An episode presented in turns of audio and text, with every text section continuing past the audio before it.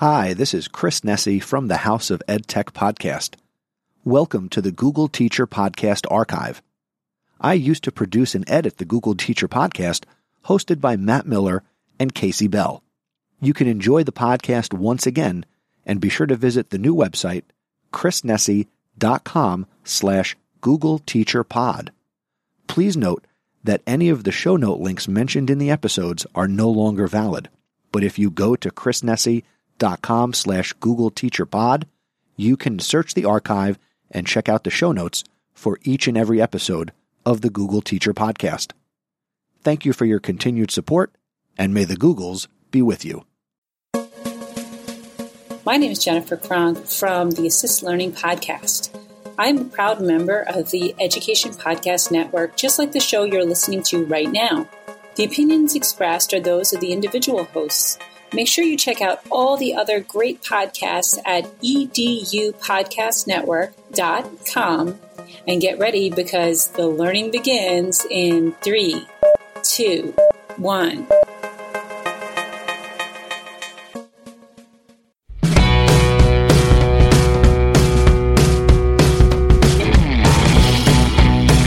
Welcome to the Google Teacher Tribe podcast, your source for the latest news on Google for education, tips, tricks, and teaching ideas you can use in class tomorrow.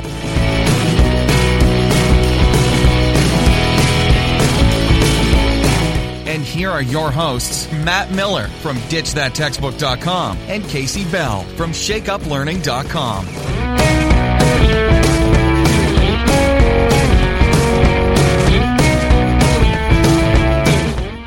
Well, Tribe, I've got a little bit of news to share with you. I just happened to stumble upon some information that the website mattmiller.com is available. Now, don't any of you go out and scoop it up while I'm still trying to figure out what to do with this information, but I just found that out. And so I've been kind of like wrestling with this question of do I try to get mattmiller.com and you know, what would I use it for? And I was chatting about this with Casey, which led us to an even deeper and definitely more important question. What other domain names are out there that could be purchased? And we came up with a fun little list, didn't we, Casey? We did. We we experimented with some of our favorite Google Teacher Tribe phrases. Yeah, absolutely. So, of course, uh, one of the first ones that we had to go try to check out was Jimmy Matt. Is jimmymatt.com available? And so we looked that one up and it appears that it has been purchased by somebody, but they're not doing anything with it. So Boo. sadly, that one is not available. Another one that I looked up too was GT Tribe, you know, our Twitter hashtag. And that one is available. You could go get gttribe.com right now. So that's another one. So Don't though. Don't do that. right, right, exactly.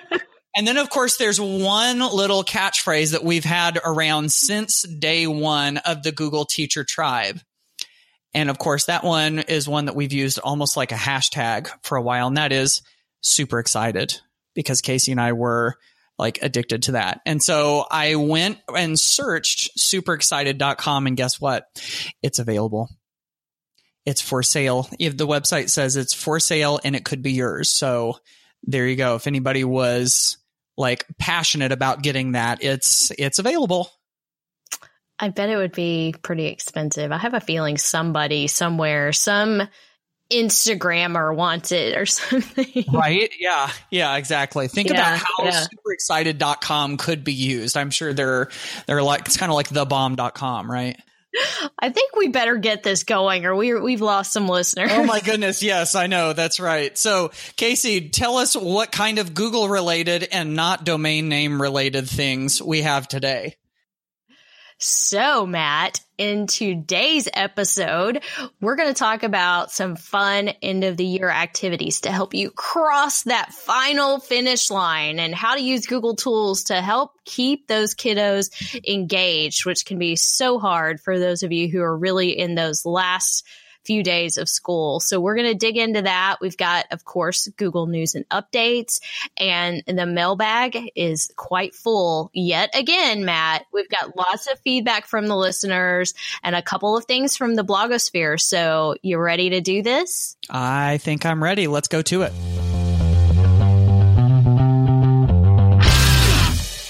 Well, it's time for some Google news and updates. And we've got a few things that might be of interest to you. And the first one has to do with Google Earth. And for the longest time, we've been able to use Google Earth to look at satellite imagery and to kind of see a rendering of the world in 3D. Uh, but we've just gotten a new feature that's been added to Google Earth. And it says that in a multiple choice quiz, Atlas Obscura takes you to some of the most beautiful and intriguing places on the planet and then asks you if you're able to identify those locations. So it kind of, kind of gamifies the, the Google Earth imagery and, um, kind of gives you a chance to put yourself to the test, so to speak. So if you've got um, a spoiler alert here, we're going to add this one to a list of something we're going to talk about later in the episode of some some websites that students can use if they've got some free time on their hands. This definitely could go on that list, I think. So definitely something worth checking out. Love it. Google Earth is always coming up with something super cool. Now, this next story here comes to us from the Google blog and it's all about the Google Assistant. So using your Google Home or your Google Home Mini to tell stories. And, you know, Matt and I had a little bit of fun with this uh, back in, what was that? It was around the holidays, I think, when we mm-hmm. had, had our our little turkey story episode, but uh, they published this actually for National Tell a Story Day. And so you can use it when you're in desperate need of a story and when your kids are really tired of hearing about your high school glory days.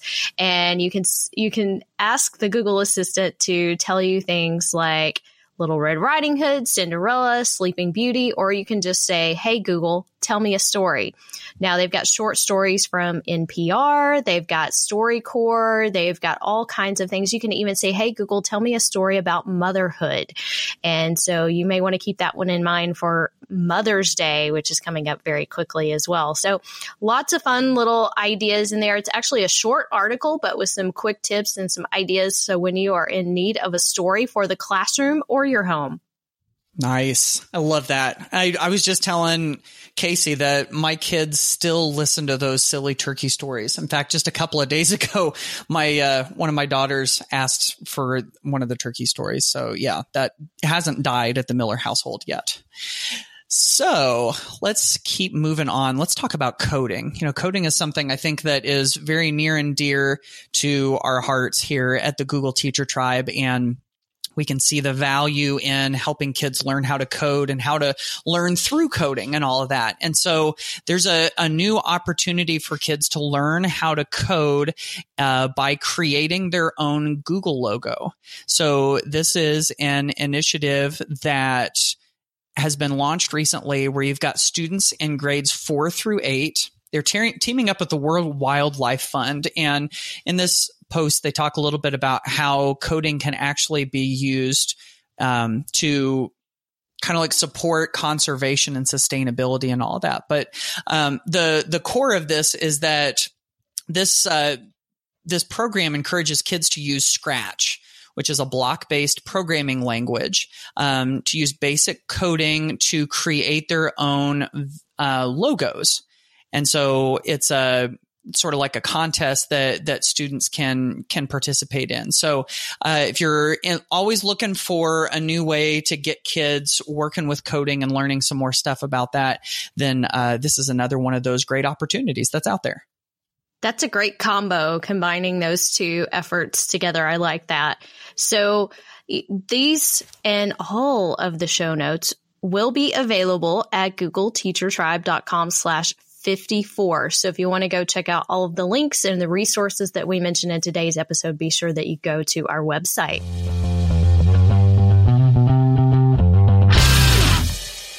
Hey, y'all. So, here in the States, I know we have listeners from all over, and bless your heart if you're going to school year round, but we, uh, we have summer vacation coming up, and a lot of teachers are on the countdown. I know all of the students are on the countdown. Matt, you've probably got a countdown going at your house with your kids, I bet. We've known how long school is until it goes, until it's done for a while.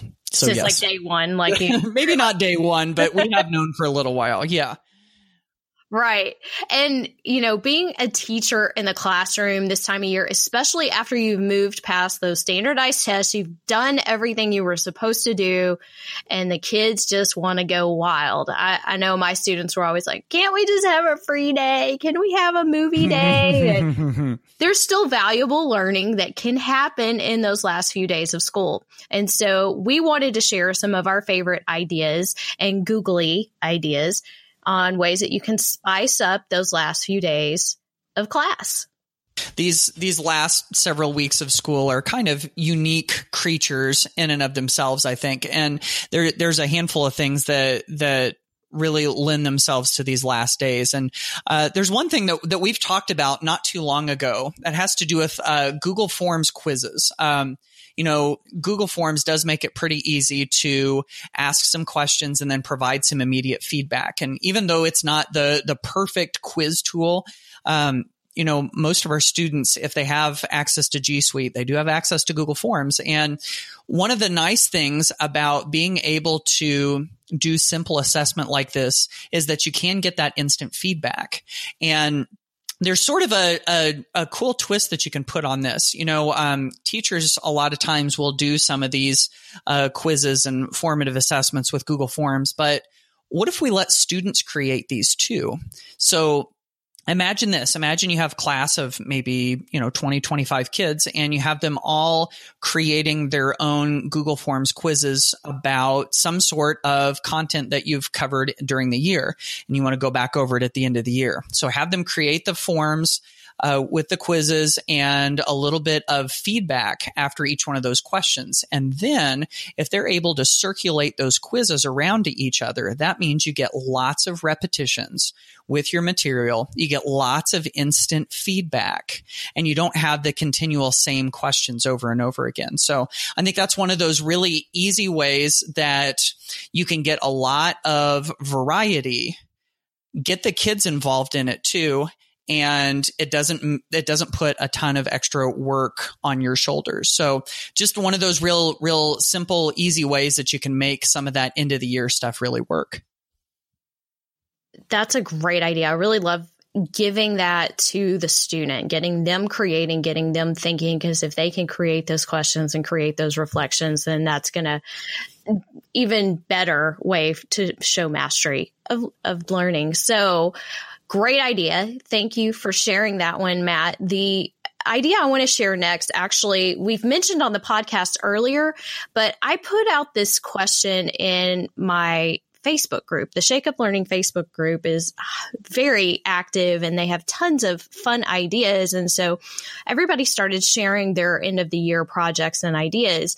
Well, uh, one of the projects that came out of this came from Carlos Garza. And he said he was doing the Change the Game Design Challenge from Google. And so if you go to the link in our show notes, you'll see the information about this and there's still time to enter this design challenge. It, uh, the deadline is May 16th. So here's the deal, right? Hundreds of millions of people play games on Google Play. 49% are women, yet only 23% of game developers are women. So the idea here, of course, is to get girls interested in coding. So they joined forces with um, Girls Make Games and ESA Foundation to create this Change the Game design challenge and to inspire and empower teens to design a game they would like to play. So along with this game idea, they'll share their vision for the future of gaming for a chance to win a $10,000 college scholarship and $15,000 for their schools or community centers technology program. So nice. there's not only something engaging and fun, but there is scholarship money at stake. So just a really fun idea, I think, to wrap up the year with some of the students in your classrooms. There's also a link in here to the Girls Make Games summer camp. So if you're thinking ahead and you want to help encourage more girls to get interested in in gaming and coding, great yeah. way to do that. Yeah. Yeah. I love that. That's, I mean, there's so much that's, that's so cool in this. I mean, you've got gaming, you've got creating, you've got empowering girls to you know, kind of fill some of those spots where they're underrepresented. There's money.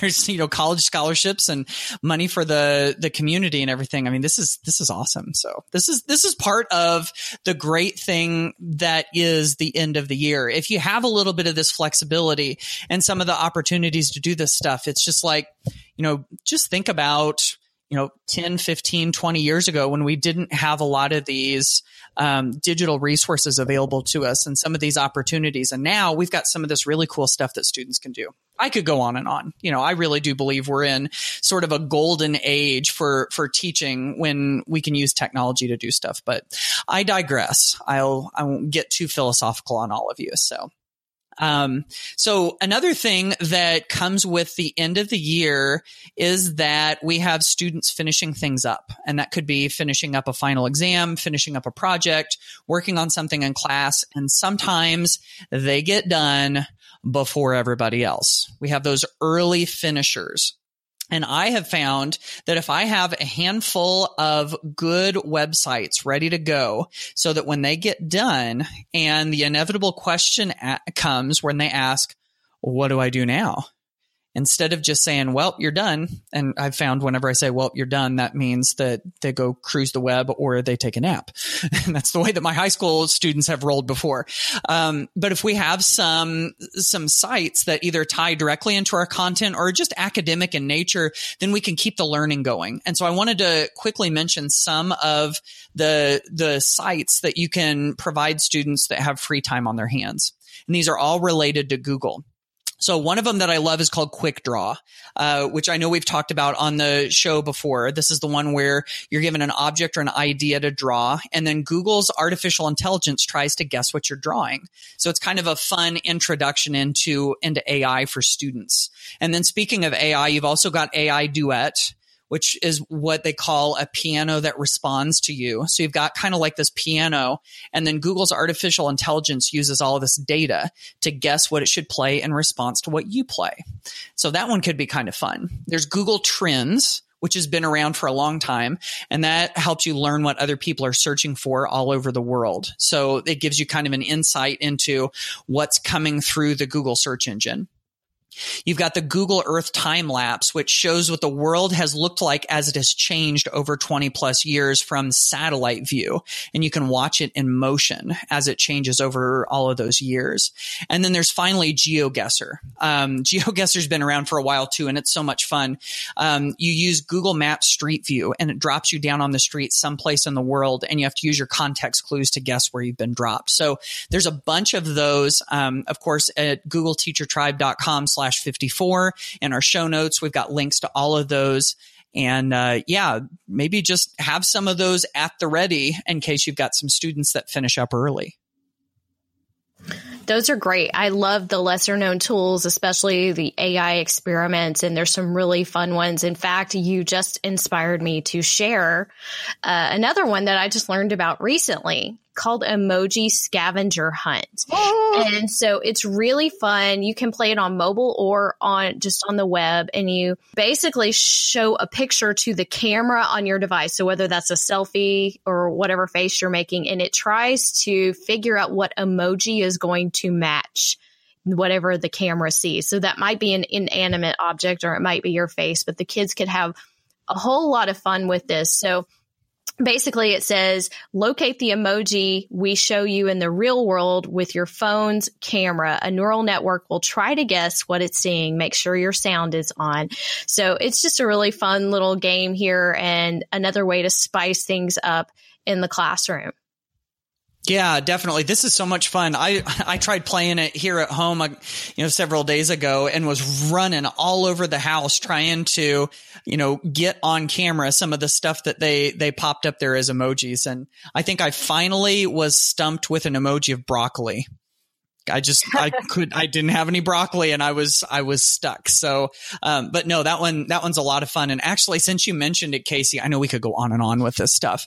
Um, I just thought of another one. Um, this is an app called Just a Line and this has to do with uh, creating an augmented reality. And it basically turns on your camera and lets you take a video and you're you're able to draw little these little white lines um, kind of all over the place in 3D. So you can go over to one side of the room and draw and then go over to the other side of the room and see what it looks like when you drew over there and I know it's it's it's really a pretty cool thing. So anyway, we like like I said, we could go on and on with some of these things that kids could do with free time on their hands. But those are those are some exa- uh, some examples that you can use.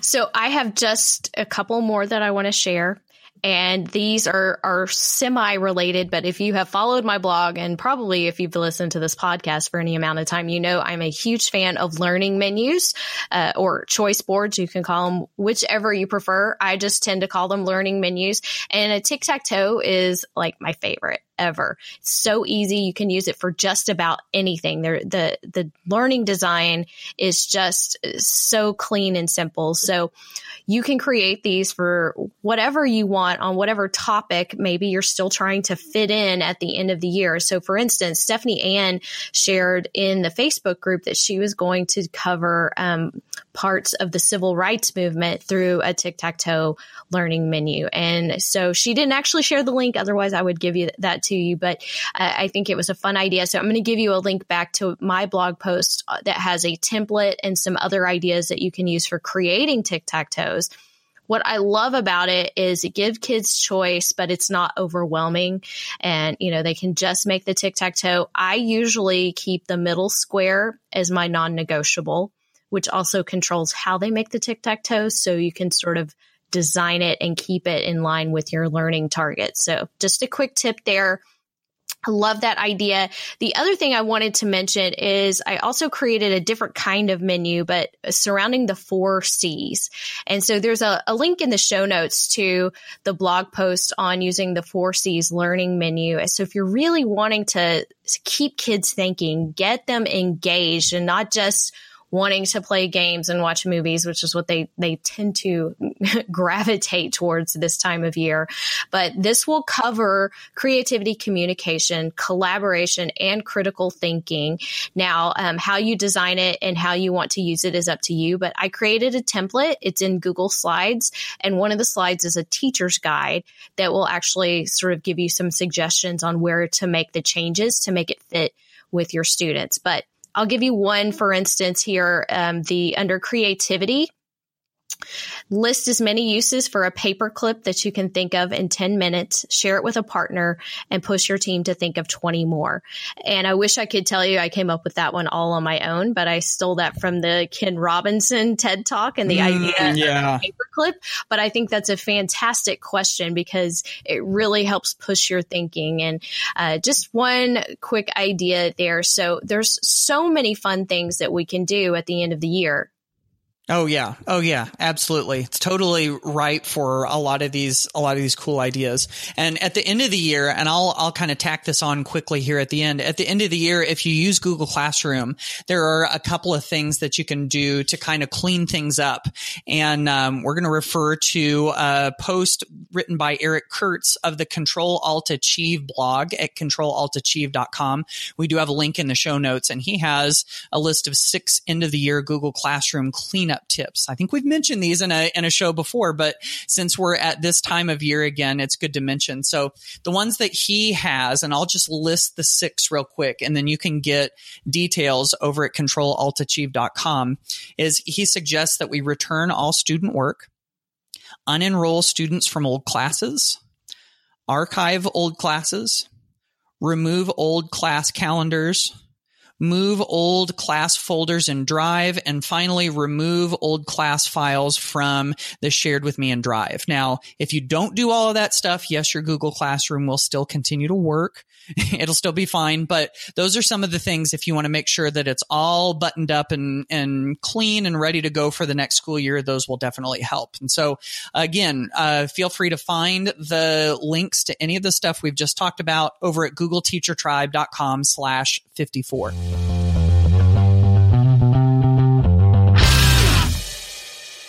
All right, it's time to go to the Google Teacher Tribe mailbag, and we've got a lot of good stuff here. Uh, so I'm going to start with one. This comes from Rasa Conklin from Federal Way, Washington. And so she says, she says that she enjoys listening to the Google Teacher Tribe and gets ideas on Monday morning that she comes into school with her head spinning. I assume that's a good thing. And then she says, sometimes you all make it seem so easy. It is therefore with great trepidation that I'm asking for help. And I'm going to get back to that in just a second. Um, she talks about how she created Google Sites for her students to display and publish their work, which is awesome. Um, and then she was having each group add a page. And then two students were working on their page and all of a sudden were upset because their work had disappeared and it had appeared on a different page. She says, I have a funny feeling that this is due to something small that we did wrong, but I need help. Uh, is there an easy tutorial or a website for step by step directions? And the truth here, I think, is that sometimes, especially when you have students collaborating in real time, that sometimes weird glitchy things will happen. And sometimes uh, if you save one version of it in one place and another version in another place, sometimes those conflicting versions are, it just, it causes trouble. So, um, my guess is that you guys didn't do anything totally, totally wrong here. That may have just been a glitch. Now, if someone in the tribe has a little more specific answer than that, then we would love to pass that along. So, Rasa, I, I would need some follow up you know, answers in order to know a little bit more about what happened here. But I'm wondering, were these two students working on one machine or were they both on separate computers logged into the same page? Because um, I could potentially see so, some issues happening with that. But, um, you know, with Google Sites, it is not quite as difficult as it was with the old sites. Trying to collaborate was really kind of cumbersome and you really had to keep to one page at a time. So it might mean that we need to take a step back and kind of look at what were the pages that were open or if kids had multiple tabs open, maybe they opened a, you know, duplicates of the same page and didn't realize it. So th- I think there are a few things that, that could have been happening that we just don't know without being there and seeing. And of course, you probably didn't see it exactly happen either, but this stuff happens to us all the time. Mm-hmm. And we hate it when we know kids have been working hard on something and, and lose it. Yeah. But yeah, like Matt said, if, if other people in the tribe have been using, and I'm assuming you're using the new sites, I don't think you actually said, but if other people have suggestions on how you manage that when you have students working inside Google Sites, please share that with us. I think that'd be a great thing to share with the tribe. Yeah. And you know, another thing came to mind here is um, the great thing about the new Google Sites is that it integrates so well with, you know, docs and slides and, and all of that. And so, um, you know, depending on what it is that you have students doing, instead of having them modify the, sh- the, the site in and of itself, if they have a doc, like a document that you can put onto the page and they're able to go modify what's in the document, then that may that may keep you from having multiple students kind of collaborating on the same site. So that could potentially uh, help with some of the some of the issues that you're having. Now, you did mention earlier this thing I said I was going to get back to. There was a line here, uh, not a bad line or anything, just something that I, I wanted to bring up. She she wrote, "Sometimes you make it all, you all make it seem so easy." Is therefore with great trepidation that I'm asking for help. And sometimes I think you're right with that word seem. You know, we, we may make it seem easy. Uh, remember that before we record this, we get a chance to go look up any questions that we have and to talk it over and, and everything. So it's not like, you know, everything is all perfectly coming to mind right away. That's the stuff that happens behind the scenes. But the reality is that I want to remind, I really want to remind everybody about all of us in the tribe is that we're all kind of just figuring this out together and we all have different experiences. And that's, that's the great thing I think about the tribe. And so if it seems like anybody has it totally all together and has it all figured out, then my guess is that's probably an illusion. So, you know, just kind of keep that in the back of your mind that we're all in this together. We're better together. And I don't think any of us has it together as much as maybe we appear. And I think that goes for all of us. So I just, I just thought that might be worth mentioning. That's a great point and I totally agree and that's that's why we love this po- portion of the podcast right. being able to to bring the tribe into the conversation and share what's going on.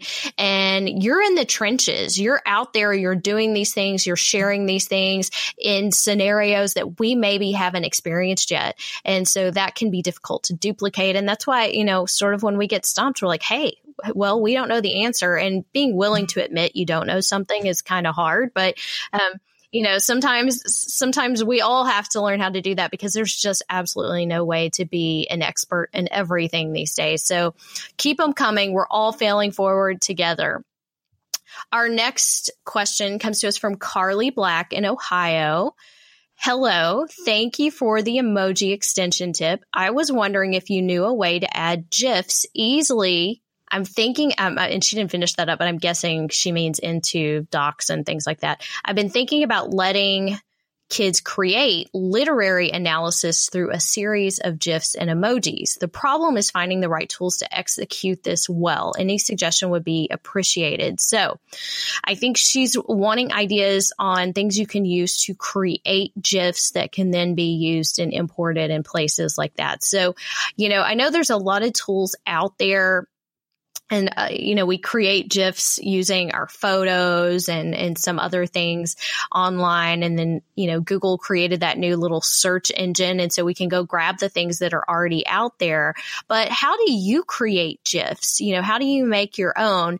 And maybe you're adding to something that's out there or editing something. But you know i think a lot of people would be interested in, in what's going on. And I, I definitely don't have a magic answer to this one. Do you matt no, I mean, yeah, you're right. There, there are lots of different tools out there, and um, you know, obviously, lots of places you can search for them as well. And um, yeah, and some of them, obviously, there's if you're searching for them, there are uh, appropriateness level questions that kind of go into that. But yeah, I would be really interested to see what the tribe has to say when it comes to all of this. So, so yeah, Definitely. You know, I think Giphy, uh, the, the G-I-P-H-Y dot com one is, is like one of the number one creators, but it's full of junk. And I think that's sort of the, the catch here and why we don't want to necessarily suggest too many things is because there is so many, so many things that could go down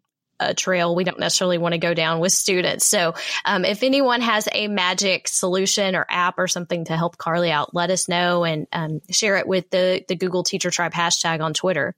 Yeah. And you, you know, while we were just talking about this, I did stumble upon a setting within Google Images. And again, if you're searching for them, and again, you've got the whole appropriateness level thing. So, you know, take this with a grain of salt, but under an, under an image search, if you hit the tools button, you can go to the um, the type. You know, you've got size and color and usage rights and everything. And under type, you can select animated and only search for animated gifs or gifs or whatever. So um, that's another thing that's out there too. But um, you know, just to just to kind of let you know what's available.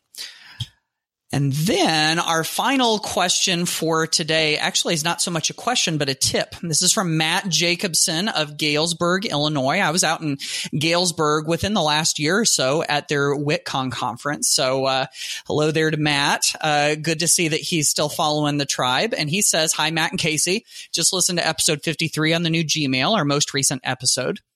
Kasey mentioned that her sidebar appeared quite cluttered with all of the labels and whatnot that she uses. And he says, I use a lot of labels too and still have lots of labels that used to be folders when our school switched from Outlook to Gmail.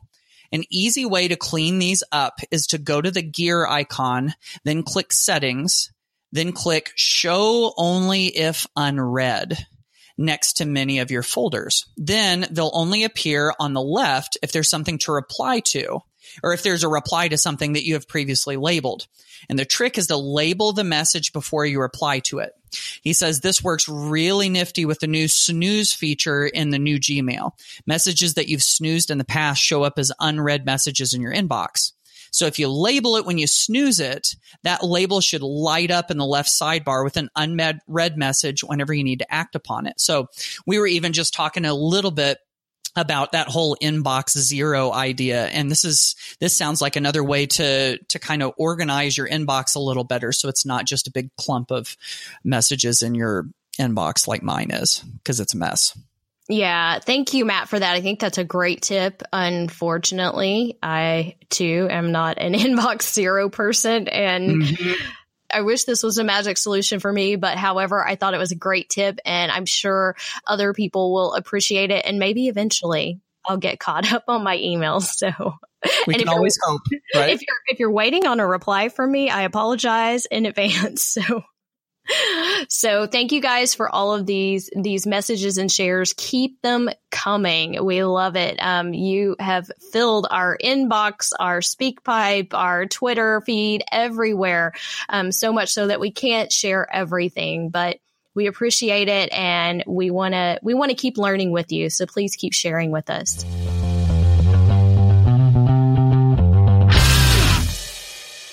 Okay, y'all, it's time to take a look at what's going on on the blogs.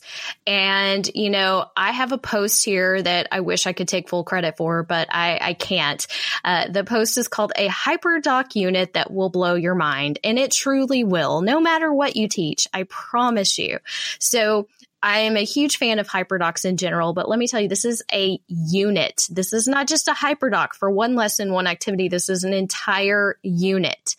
And it was designed by the awesome team of Sean Fahey, Carly Mora, Michelle Wagner, Heather Marshall, and Becky Og. Boom. I don't know how to say your last name, Becky. I'm sorry. Um, you know who you are. You'll know I, I butcher names and I don't mean to. I promise you. I think there's something with this southern tongue that just just struggles sometimes. but mm-hmm. they designed this unit, and it was designed to go with the global read aloud and the novel study of the wild robot by Peter Brown, which is awesome. But hey, if you're not a language arts teacher, hang in there because I promise you, if you look at this unit, you're going to get ideas. So I've embedded everything, including the template on, on the site. So you can click through and take a look at all of the activities in here because they have integrated so many things, including vocabulary activities, theme, uh, STEM connections, book snaps, performance tasks, digital breakouts, quizzes. They're using Flipgrid. They're using Padlet. They're doing Seesaw. They're doing all kinds of fun things and mashing this all together. So go grab a copy of this free template and get the teacher's guide so you can see exactly how you can use this this was actually published in my Shake Up Learning book as an example as well. So it is a very dynamic hyperdoc. They go beyond the walls by collaborating outside of the classroom. They're definitely going beyond the grade level and subject area by integrating those STEM activities and using tools in new ways. So they've gone beyond the tools as well. So really, if you want some ideas on how to create more dynamic learning experiences, this is a great read. This is pretty amazing stuff that they've got here. I mean, it is. They're incorporating some of my favorite digital tools, including Flipgrid and Padlet and Seesaw. And also, I mean, this is, this is good stuff. You got to check this out. So I've also got a post out there that you might want to check out, and it is called 10 Low Prep High Return Activities for Class Tomorrow. I know that the time factor is always a big deal in the classroom, and we never feel like we have enough time to do what we need to do whenever we can find some of those activities that don't take a ton of prep time, but still give us good quality learning, that can be a gold mine. And so I've listed several of those out there, including several of them that do have to do with Google.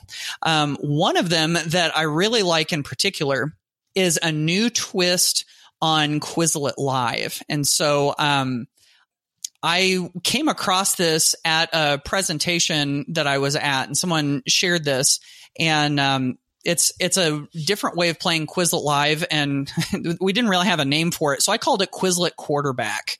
And you basically have a group of three students Two of them are working off of three computers and one of them is standing behind them, kind of like the quarterback in a football game. And it's a, it's kind of a neat twist on Quizlet. So, um, that's in that post if you want to check that out. Um, but anyway, uh, like I said, 10 low prep, high return activities for class tomorrow. If you're still looking for something here at the end of the school year, or if you're in a different part of the world and it's not quite the end of the school year yet, hopefully there's something here that you can use.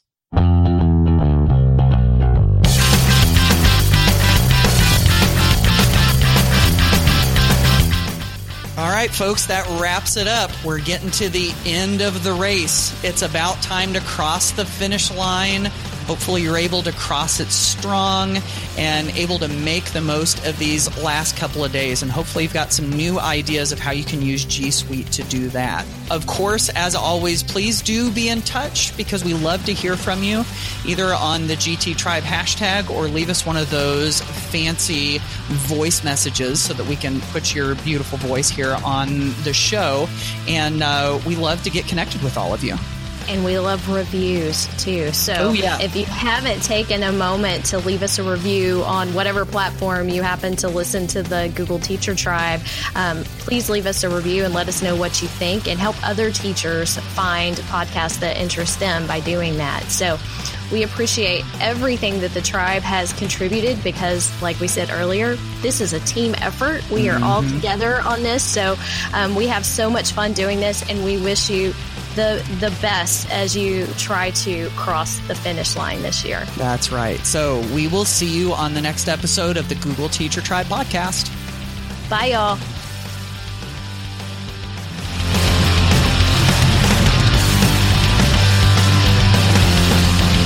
Thanks for listening to the Google Teacher Tribe podcast. Keep up with every new episode by subscribing on iTunes, Google Play, or Stitcher, and by visiting GoogleTeacherTribe.com. Get in on the conversation on Twitter by using the hashtag GTTribe. Until next time, keep harnessing the G Suite power, and may the Googles be with you.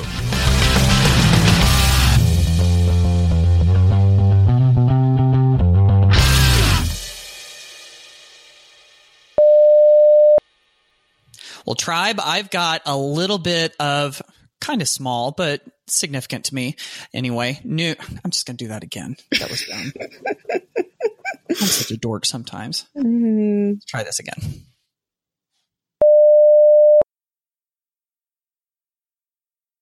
Thank you once again for listening to the Google Teacher Podcast Archive. For the latest on Matt Miller, be sure to visit his website, ditchthattextbook.com. For the latest on Kasey Bell, be sure to visit her website, shakeuplearning.com. And to keep up with me and get the latest in education technology, be sure to visit my website, chrisnesi.com. And I invite you to listen to the House of EdTech podcast.